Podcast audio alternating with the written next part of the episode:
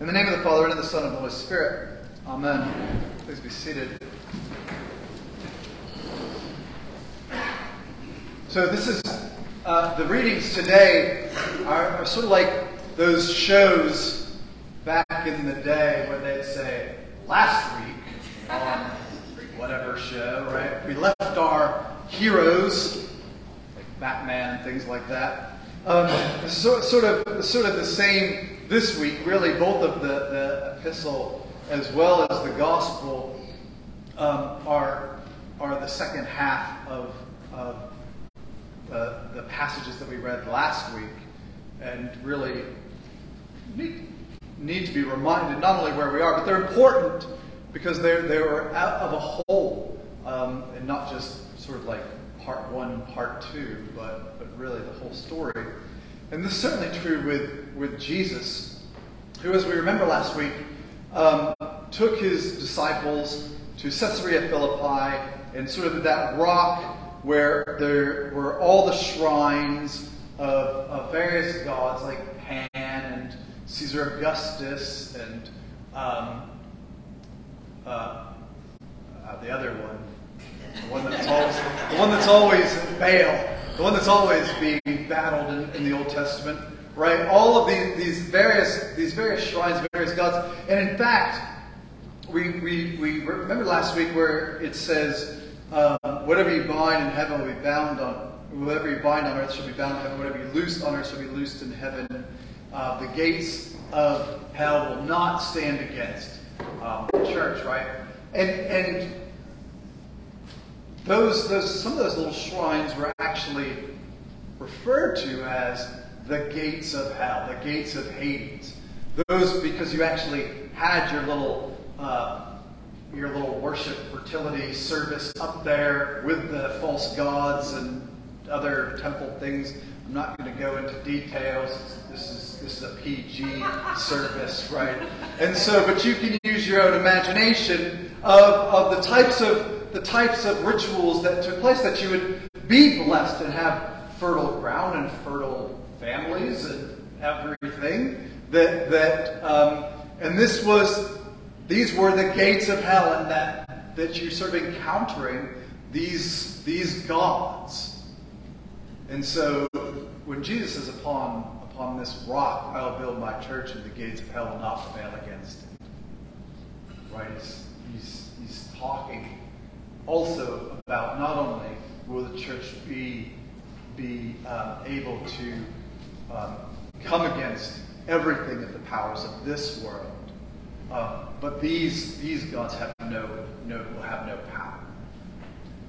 Um, but then, Jesus says something um, more as he continues on.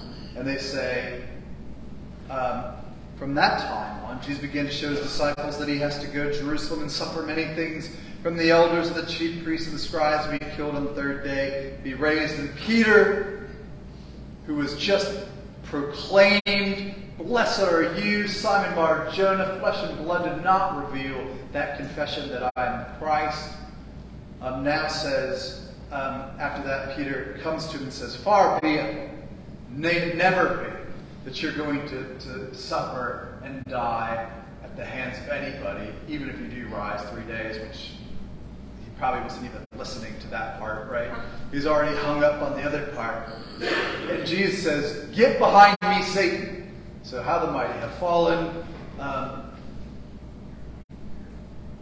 Get behind me, Satan. You have, you have earthly visions and not divine visions. You're, you're focused on the things of this world and not on the things of God.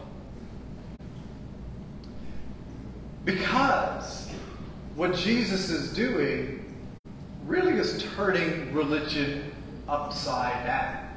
I mean, it's, it's not shocking that, that people are confused. Gods are victorious. You come to worship here these gods who give you victory, who give you worldly possessions, who give you wealth, who give you health, who give you power. When you appease the gods who are victorious, they will shine some of that victory upon you. And this is the whole point, right? And we have worshiped the one true, all powerful God delivered Israel from the slavery of Egypt and continues to bless and all the rest so long as you follow the law and, and various things. And, and Jesus says, well, really, victory is not going to come this way. instead, I'm going to be handed over and I'm going to die.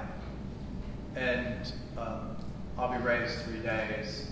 But he was like, whoa, wait, that does not sound victorious to me. This sounds a lot like losing. We're not in it to lose. We want to be winners. We want to be supreme winners. We want the kingdom right here, right now in Israel to be restored, and palaces to be lived in, and wealth to be earned and gained, and all the rest. And Jesus says, You have your mind fixed on the wrong things. You have the mind fixed on worldly things, not on heavenly things. And so then he just says to everybody else, Look, if you want to come after me and deny yourself, take up your cross and follow me, which we sing that hymn. It's going to be an anthem today, right? Take up your cross, the Savior said, or take up your cross. Because we have all those, all those great take up your cross things, lift high the cross. We love the cross. There it is. The cross wasn't so shiny right back then.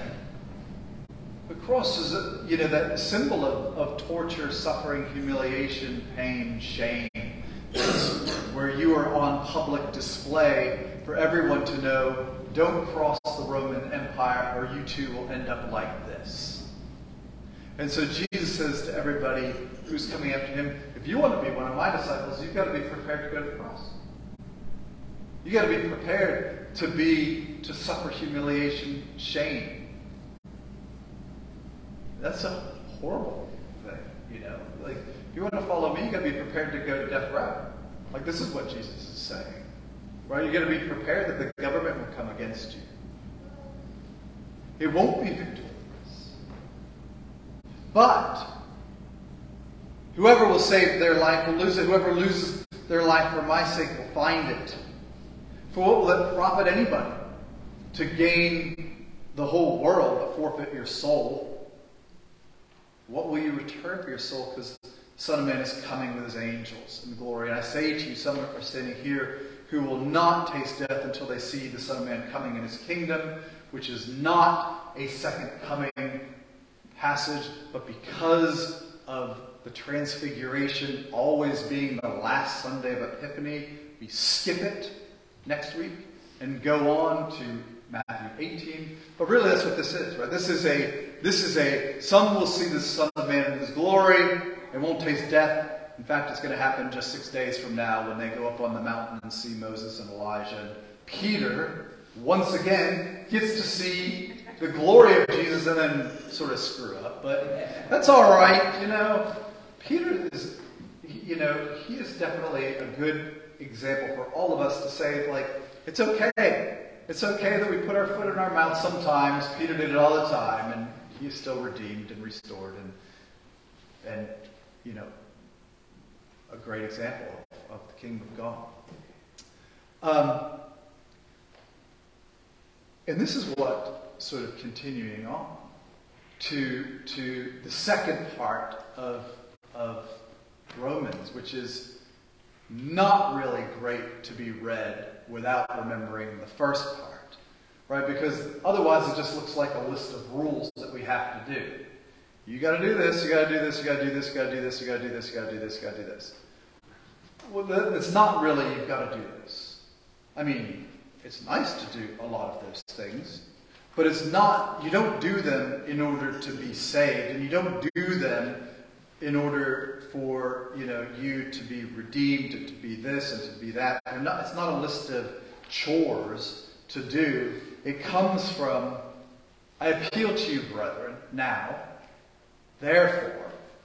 The therefore, as we said, goes back to all of the things that we've just talked about throughout Romans that you're heirs in Christ. You're no longer under the law. You're under the Spirit of grace. You've been filled with the Spirit. You've been grafted into the house of Israel and made God's own. You are now sons and daughters of the living God. You can call our Father. The Spirit lives inside of you, works with groans and other things, and on and on and on and on and on. All those things that are in there. Therefore, I appeal to you by the mercy of God to present yourself as a living sacrifice, to offer yourself to God, to live fully in that spirit that lives inside of you. Don't be conformed any longer to the pattern of this world.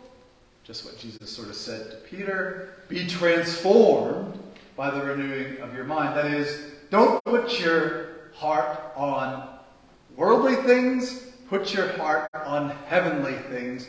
And if you put your heart on heavenly things, then these things will happen if you, you know, have prophecy, then prophesy. If you have faith, then be faithful. If you have service, then serve. If you are a good teacher, then teach. If you're a good exhorter, then exhort. If you're a good leader, lead. If you're a good contributor, give generously. All of these sort of natural things that the Spirit gives you.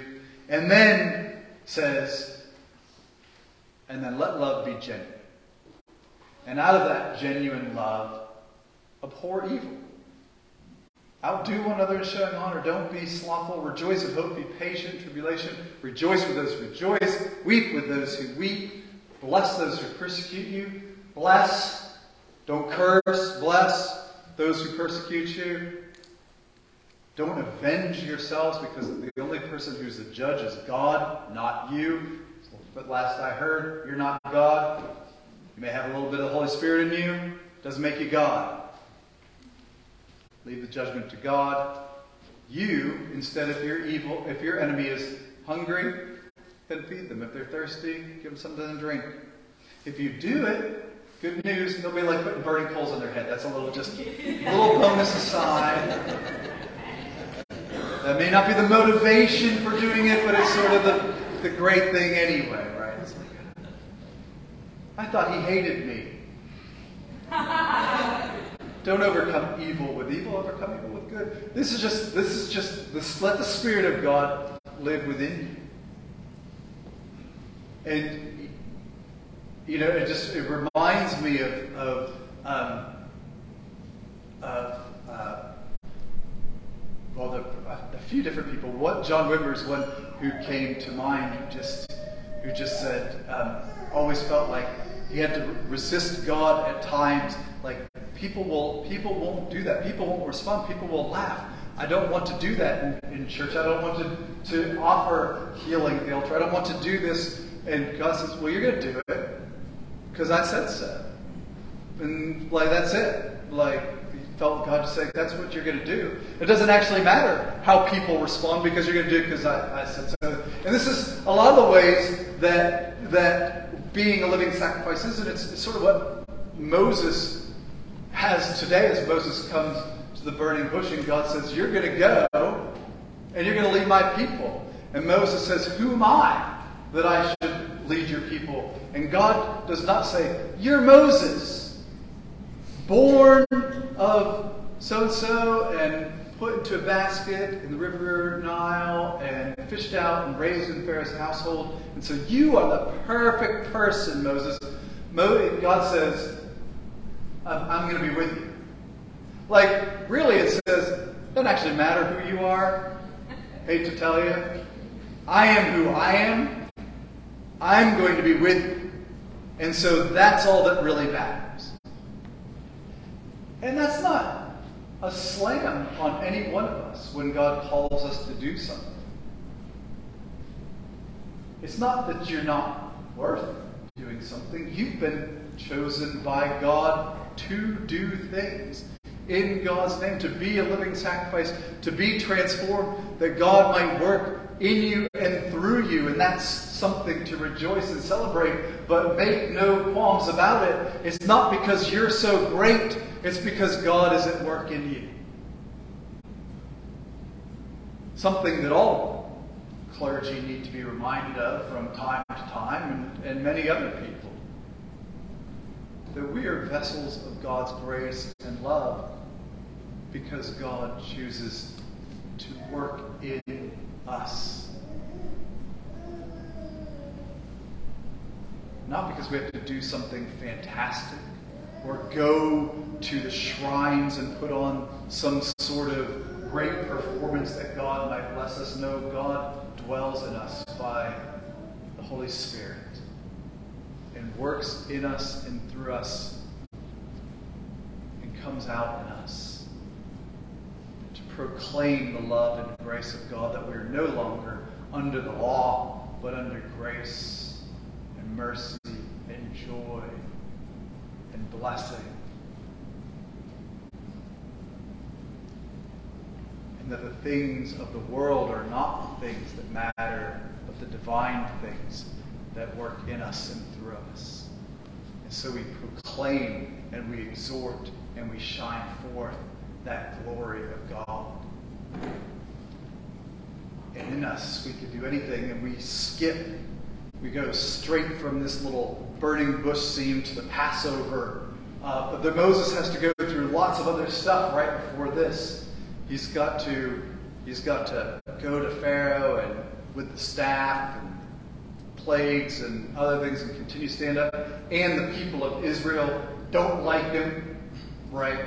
They're not like, yay, Moses is back. They're like, what are you doing here? And now we got to do more work with you. Now we used to just have to make bricks. Now they used to give us stuff for bricks. Now we got to get the stuff to make bricks. You just made our life even worse than it was before. Moses, ah. Sometimes it's like that with all of us with God's at work in us. It doesn't matter. Moses continues to complain and, and to say, Who am I? Right? But God just keeps saying, I am with you.